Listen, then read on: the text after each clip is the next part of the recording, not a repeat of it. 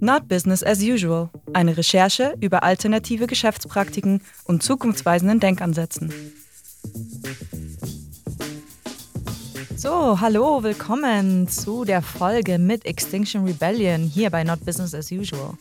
Extinction Rebellion ist jetzt natürlich kein Business, aber die Herangehensweise, wie sie an Protest und wie sie an Demos vorangehen, ist etwas anders, äh, wie jetzt die normale Demonstration, würde ich sagen. Weil hier geht es natürlich auch viel um zivilen Ungehorsam.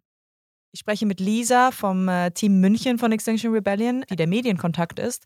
Und sie erzählt mir ein bisschen über Extinction Rebellion, was für ähm, Werte sie haben äh, und ja, wie, wie, wie gearbeitet wird bei Extinction Rebellion.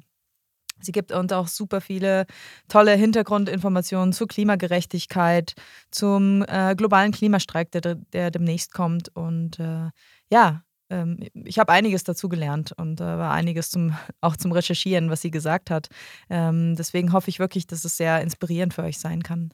Nach dem Interview mit Lisa nehme ich euch auch gleich mit zu der Aktion selber, ähm, bei dem wir nämlich zum Wirtschaftsbeirat der Union gegangen sind und äh, einige der Extinction Rebellion dann auch diesen Ort besetzt haben. Und äh, wie das alles ausgegangen ist, hört ihr dann ja im Laufe dieser Podcast-Folge. Die Bilder dazu findet ihr wie immer auf meiner Webseite und in den sozialen Medien, besonders auf Instagram. Nun wünsche ich euch viel Spaß beim Zuhören und ich hoffe, dass diese Episode euch wirklich motiviert, in den Aktivismus der Klimagerechtigkeit zu kommen. Vor allem jetzt vor der Bundestagswahl und vor der IAA, der Internationalen Automobilmesse, die hier in München stattfindet, hoffe ich wirklich, dass ihr motiviert werdet, da etwas zu machen, aktiv zu werden, laut zu werden. Äh, es gibt so viele Gruppen, die auch Lisa gleich nennt, die einiges geplant haben jetzt. Seid dabei. Und vor allem am 24. September, zwei Tage vor der Bundestagswahl, gibt es den globalen Klimastreik. Auf der ganzen Welt kommen Menschen zusammen, um für globale Klimagerechtigkeit zu demonstrieren. Und nun wünsche ich euch viel Inspiration beim Zuhören. Danke, dass du da bist, Lisa, und dir ein bisschen Zeit für mich genommen hast, über Extinction Rebellion zu sprechen, hier in München. Ähm, ihr habt ja heute eine Aktion geplant. Fangen wir mal damit an. Was ist denn da los? Ja, ähm, also es gibt sehr starke Verwicklungen zwischen CSU und einem äh, gewissen ähm, Lobbyverband. Ähm, also sowohl personelle unter, äh, Verwicklungen als auch im Namen. Das ist der Wirtschaftsbeirat der Union. Und ähm, wir wollen die heute nicht nur blockieren, sondern auch besetzen. Ähm, Soweit sind wir bisher noch nie gegangen, aber unsere friedlichen Demonstrationen und Blockaden haben wohl noch nicht gereicht, also besetzen wir heute friedlich. Kannst du mir allgemein sagen, was Extinction Rebellion ist oder wie ihr euch organisiert? Also über die Organisierung kann ich jetzt nicht zu viel sagen, aber ähm, wir sind Teil der Klimagerechtigkeitsbewegung. Wir sind eine Gruppe, die ursprünglich in den Vereinigten, äh, im Vereinigten Königreich gestartet wurde. Und ähm, wir sagen, okay, die Klimakrise schreitet voran. Es gibt seit Jahren Demonstrationen, Petitionen. Wenn man sich den CO2-Anstieg in der Atmosphäre anschaut, dann hat das noch nicht genug gebracht. Ähm, und deswegen gehen wir einen Schritt weiter und gehen in den friedlichen zivilen Ungehorsam, um so viel Druck auf die Regierung auszuüben, dass sie wirklich was verändert, weil wir brauchen nicht Veränderungen auf dem Konsumniveau, sondern wir brauchen Veränderungen auf staatlichen, strukturellen ja, ähm, Ebenen. Auf einer größeren Ebene, weil jeder Einzelne kann halt nur so viel machen, ne? aber wenn genau. sich groß nichts bewegt, dann passiert nichts. Extinction Rebellion in 56 Ländern schon und allein in Deutschland 110 Arbeitsgruppen.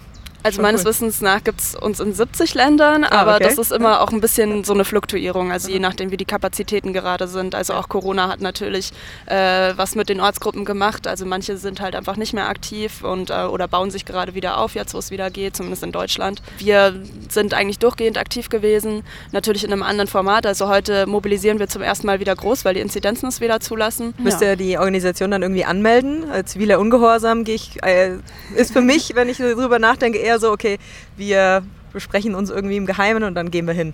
Ja. Ja. okay. Ja, also wir machen auch angemeldete Aktionen, aber mhm. das ist nicht unser Fokus. Mhm. Kannst du ein bisschen über zivilen Ungehorsam sprechen, wie das vielleicht auch rechtlich irgendwie ist? Also ich meine, was wir machen, ist ja im Prinzip eh nicht äh, groß schlimm. Also wir, wir machen unangemeldete Versammlungen. Die Teilnahme daran ist völlig legal, weil das ist vom Versammlungsrecht geschützt. Eine Besetzung hingegen ist, sobald man aufgerufen wird, äh, zu gehen, ein Hausfriedensbruch. Ähm, also es gibt da einfach auch unterschiedliche, also Menschen gehen unterschiedlich weit auch. Es gibt auch Menschen, die haben sich schon an Flugzeuge dran geklebt, oh, wow. ähm, um, um das Starten zu verhindern.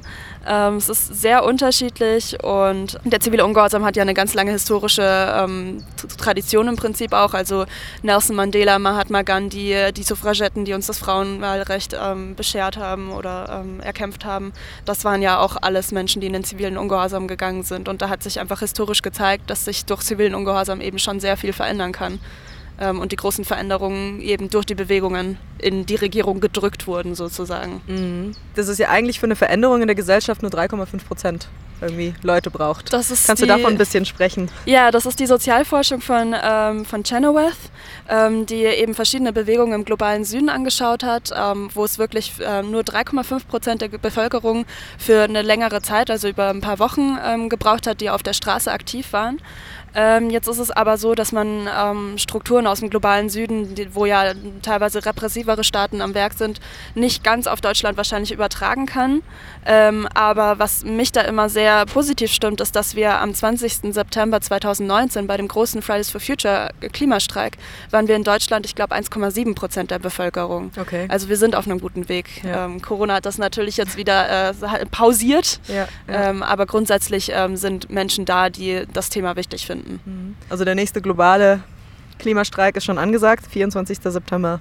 Ist natürlich auch super zwei Tage vor der Wahl. Äh, viele Menschen entscheiden sich ja spontan, was sie wählen. Ähm, also die Wahlentscheidung ist nicht unbedingt eine informierte Entscheidung. Was ich im, von der Klimakrise her jetzt in den letzten Monaten, glaube ich, eher gelernt habe, ist, dass man ja auch das Vokabular irgendwie ändern muss. Dass es nicht um die Klimaerwärmung mehr geht, sondern es geht, wir sind in der Klimakrise. Ja, München hat sogar schon den Klimanotstand ausgerufen vor zwei Jahren, aber ähm, was wir an Maßnahmen sehen, ist noch sehr ähm, äh, ja, äh, ausbaufähig. Also zum Beispiel die Stadtwerke sind noch in der Erdöl- und Erdgasförderung drin und wollen jetzt ein neues Erdgaskraftwerk bauen. Mhm. Und das, obwohl der Klimanotstand schon ausgerufen wurde vor zwei Jahren. Genau. Das genau. wissen die meisten der Bevölkerung ja wahrscheinlich auch nicht. Das haben nicht so viele Leute mitgekriegt. Nee. München will 2035 klimaneutral werden, wenn wir ähm, Spirit Energy, das ist diese Tochtergesellschaft, die eben Erdöl und Erdgas fördert, weiterlaufen lassen. Dann sind das schon mal 47 Prozent von unserem restlichen CO2-Budget hier.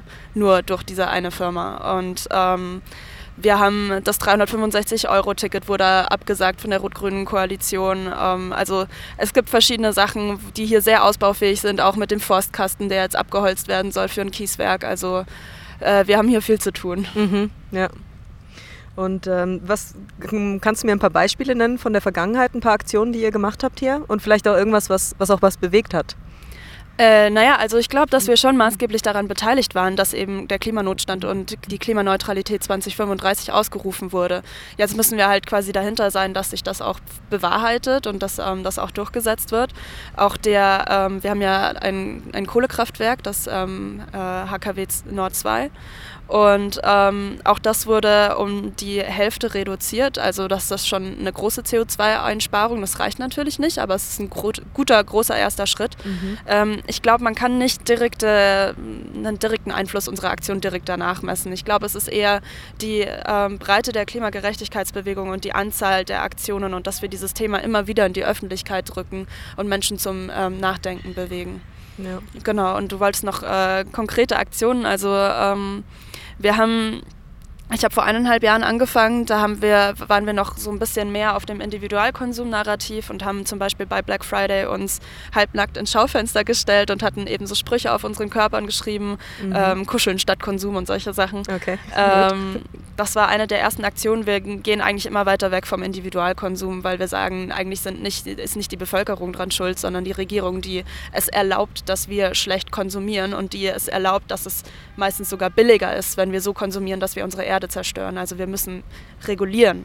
Mhm. Ähm, und deswegen waren wir zum Beispiel, als diese ganze Diskussion um dieses Konjunkturpaket ähm, wegen Corona anstand, waren wir beim Finanzministerium und haben den, den ähm, Klimaplan von German Zero überreicht.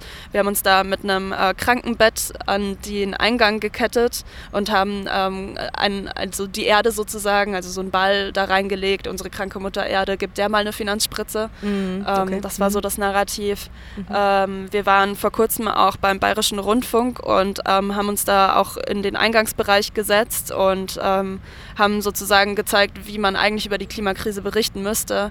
Weil das ist schon so, also es gibt gute Formate beim BR, aber sie sind wenig, sie sind nicht in der Primetime und es wird immer noch von so Sachen wie Klimawandel und mal irgendwann Erderwärmung gesprochen und ähm, gerade was die Pressefreiheit anging, ist da auch also vor kurzem ein Beitrag über alternative Milch, ähm, äh, Milchvarianten gelöscht worden, weil die Milchindustrie so einen Druck gemacht hat. Mhm. Und das sind schon sehr besorgniserregende ähm, Entwicklungen. Ja. Erreicht das denn dann aber auch die Politiker, frage ich mich. Gut, da wird dann über euch berichtet ne? und dann entsteht so der Druck. Wie, wie siehst du, wie der Druck an die Politiker rankommt? Der Druck reicht natürlich nicht, wenn wir uns zu 20 auf eine Straße setzen.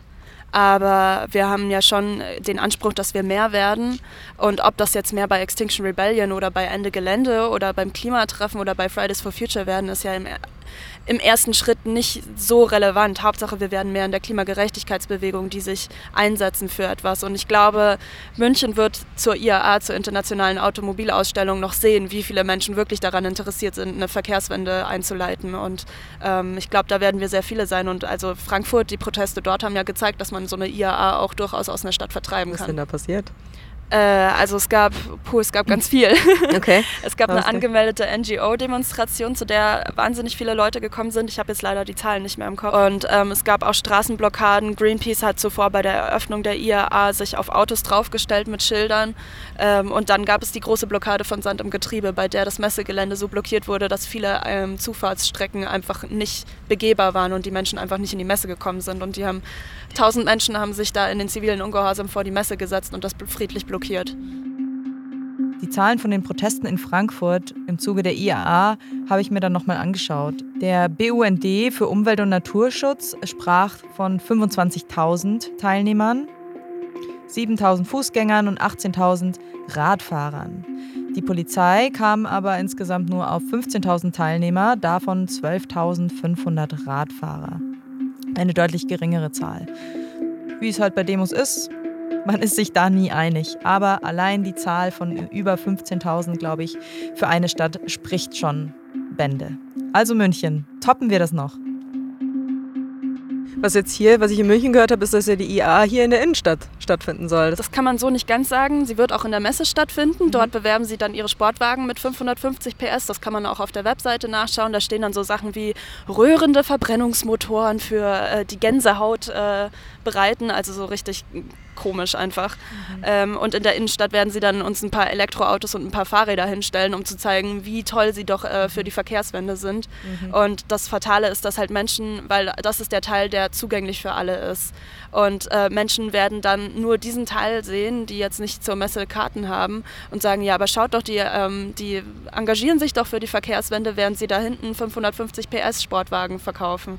Mhm. Ähm, und das ist schon sehr problematisch. Das ist einfach Greenwashing und das muss auch immer wieder benannt werden. Und allein, dass die Stadt 6,3 Hektar unserer öffentlichen Fläche der, der gesellschaftlichen Nutzung entzieht und der IAA, na, also der, dem VDA, der Autolobby zur Verfügung stellt, ist eigentlich schon ein Aufschrei wert. Wir stellen unser toxisches System in Frage. Da kann natürlich ähm, alles Mögliche drunter fallen. Also wir reden manchmal vom toxischen System in uns, weil wir natürlich alle auf eine gewisse Weise sozialisiert wurden, also ähm, mit rassistischem Gedankengut, weil einfach unsere Gesellschaft rassistisch ähm, geprägt ist. Wir versuchen das zu hinterfragen und eben antirassistisch zu arbeiten. Wir versuchen Sexismus zu hinterfragen, aber das toxische System ist natürlich noch viel größer. Also ähm, manche sehen im toxischen System den Kapitalismus zum Beispiel oder einfach dieses System, das halt immer wieder die Natur und Menschen ausbeutet für die Profite Profite einzelner weniger. Ein ganz wichtiges Prinzip für Extinction Rebellion ist auch die Gewaltfreiheit. Wir gehen immer friedlich in den zivilen Ungehorsam. Wir machen in Aktionstraining gibt es auch ähm, ein ganz großes Modul dazu, wie deeskalieren wir uns, wie bleiben wir friedlich. Auch wenn wir angepöbelt werden, auch wenn die Polizei uns mit Schmerzgriffen davonträgt, wie versuchen wir da friedlich zu bleiben. Wir versuchen zu lernen. Also ich habe ja vorhin auch gesagt, dass wir immer weiter von diesem Individualkonsum-Narrativ ähm, weggehen. Das hat auch eben damit zu tun, dass wir einfach gemerkt haben, naja, das ist eigentlich nicht sinnvoll, sondern eher klassistisch, weil es Menschen Verantwortung auferlegt, die vielleicht einfach keine andere Wahl haben. Und dann ist für mich die Frage mit diesem zivilen Ungehorsam, denke ich mir, okay, wie kriege ich mehr Leute, dass sie da mitmachen? Weil irgendwie habe ich da schon ein bisschen Angst, wenn ich mir vorstelle, dass ich da da, da bin. Die Angst ist auch normal, die darf mhm. auch da sein. Mhm. Ähm, ich glaube, wichtig ist es, dass wir einfach ein Umfeld schaffen, das diese Angst auffangen kann und dieser Angst einen Raum geben kann, ohne dass sie zu groß wird und überhand nimmt. Mhm. Ähm, ich muss sagen, ich bin auch nervös jetzt vor dieser Aktion, gerade hinsichtlich dessen, dass ich ja gestern auch äh, beamtlichen Besuch hatte in der Früh. Aber ich glaube, wir müssen uns einfach auch irgendwie bewusst machen, was wie groß das ist, was wir verlieren, wenn wir nichts machen. Mhm. Das ist so viel größer und das ist auch so viel größer als meine Angst, dass ich bereit bin, dieser Angst ins, ja, ins Auge zu schauen und einfach da reinzugehen. Mhm. Ähm, aber es ist niemand gezwungen, irgendwas zu machen, was er oder sie nicht will. Es gibt verschiedene Aktionsbereiche. Äh, man kann natürlich auch im Hintergrund arbeiten und sich irgendwie überhaupt nicht irgendwelchen Repressionen aussetzen. Mhm. Ähm, also es gibt verschiedene Möglichkeiten, sich einzubringen. Aber natürlich ist es auch wichtig, dass wir genügend Menschen auf der Straße haben. Mhm. Wovor, was kann denn passieren? Ja, also kommt drauf an, was man macht. Wenn man sich jetzt einfach nur mit Leuten auf die Straße setzt, das ist erstmal vollkommen legal, das ist äh, Teil des Versammlungsrechts. Ähm, das ist davon geschützt. Ähm, die Polizei hier in Bayern sagt gerne, dass das eine Ordnungswidrigkeit ist und stellen dann meistens danach scheinbar fest, dass es nicht so ist, weil äh, da kam noch nie was bei irgendwem von uns. Okay. Ähm, aber natürlich, wenn man sich jetzt irgendwo anklebt oder ankettet, dann geht es schon eher Richtung Straftat. Das, also wir informieren uns immer vor den Aktionen, was, mhm. ähm, was der Fall sein könnte und die Menschen entscheiden dann selbst, was sie bereit sind einzugehen, welches Risiko. Und dann haben wir eben noch dieses unsägliche Polizeiaufgabengesetz, ähm, nachdem die Polizei schon gewisse Befugnisse über uns hat. Ähm, allerdings haben wir in München bisher noch nicht so schlimme Erfahrungen gemacht. Also mhm. ähm, ich glaube, es ist eher, dass man auch so Situationen wie eingekesselt werden einfach auch psychisch gut hinkriegt. Und dafür haben wir aber auch die mhm. regenerative Kultur, die uns da unterstützt. Okay. Schön, gut, okay. Ja, dann gehen wir jetzt gleich zu der Aktion. Ne? Wünsche viel Glück. Ja, danke. wünsche viel Glück, dass das auch äh, viel Aufmerksamkeit bekommt. Ne? Ja, genau. das hoffe ich auch. Dankeschön. Ja, dass sich was verändert. Vielen Dank. So, und nun geht's weiter mit den Aufnahmen zur Aktion. Ich nehme euch mit. Los geht's.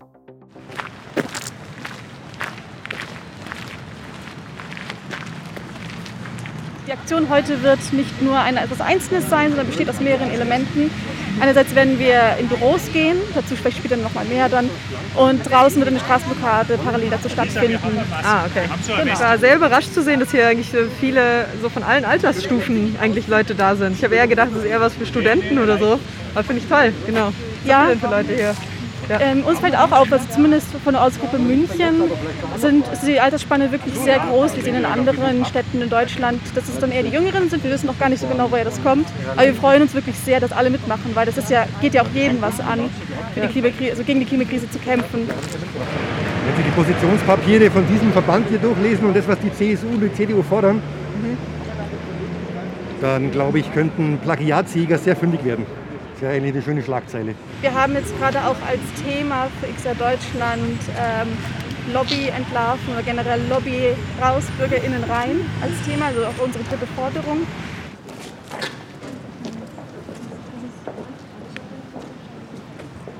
Genau, jetzt ist gerade ein Teil von der Gruppe in die Büros vom ähm, Wirtschaftsbeirat der Union reingegangen. Ähm, sie haben geklingelt, sind dann rein und haben auch erklärt, äh, was jetzt hier passiert. Ist einfach alles ganz versucht kontrolliert und friedlich und deeskalativ da zu handeln.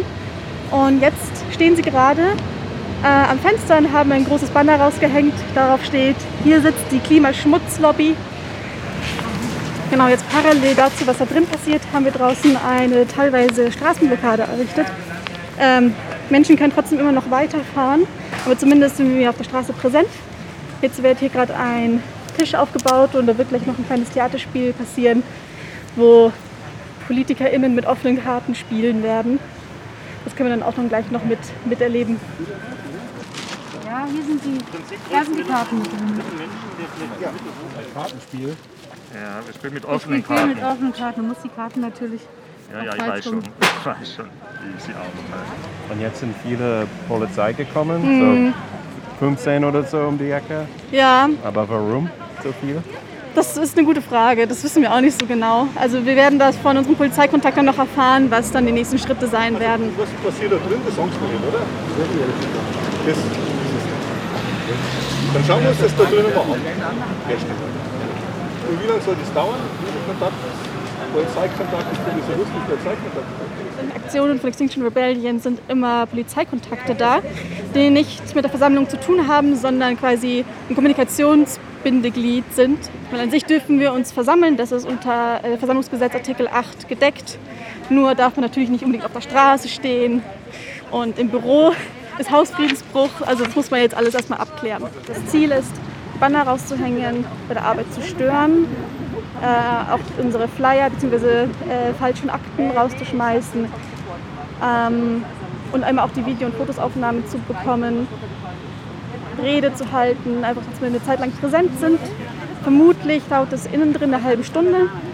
Und dann vielleicht wird man rausgeschmissen. Draußen versuchen wir ein bisschen länger zu bleiben, einfach damit weiter ähm, die Sichtbarkeit noch da ist, so gut es geht.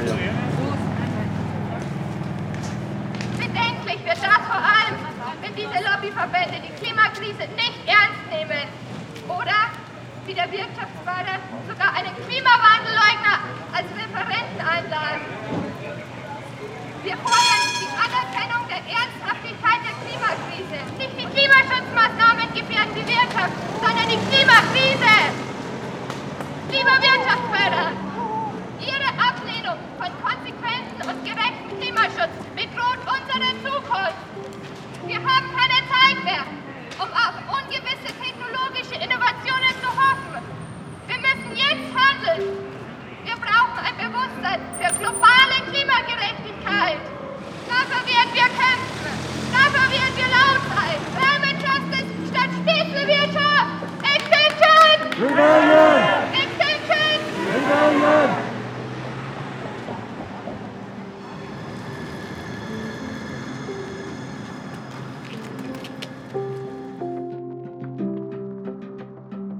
Ich habe dann am nächsten Tag nochmal mit Lisa telefoniert und gefragt, was denn äh, mit den Personen ist, die abgeführt wurden. Die Personen, die oben das Büro besetzt haben, wurden dann von der Polizei abgeführt. Ihre Personalien wurden aufgenommen und äh, sie wurden zum Präsidium gebracht. Die anderen der, der Aktion, der Extinction Rebellion, sind natürlich gleich mitgefahren ähm, zum Präsidium und haben dort eine Spontanversammlung ähm, initiiert, bis, bis man wirklich weiß, okay, wie geht's denn jetzt weiter? Die Besetzer ähm, mussten nicht lange im Präsidium bleiben, die waren dort anderthalb Stunden. Die Polizei hatte in dem Sinne natürlich dann keine Rechtsgrundlage, sie dann auch zu behalten. Weil der nächste Schritt wäre jetzt, okay, wird der Wirtschaftsbeirat äh, Anzeige erheben gegen diese Leute oder nicht?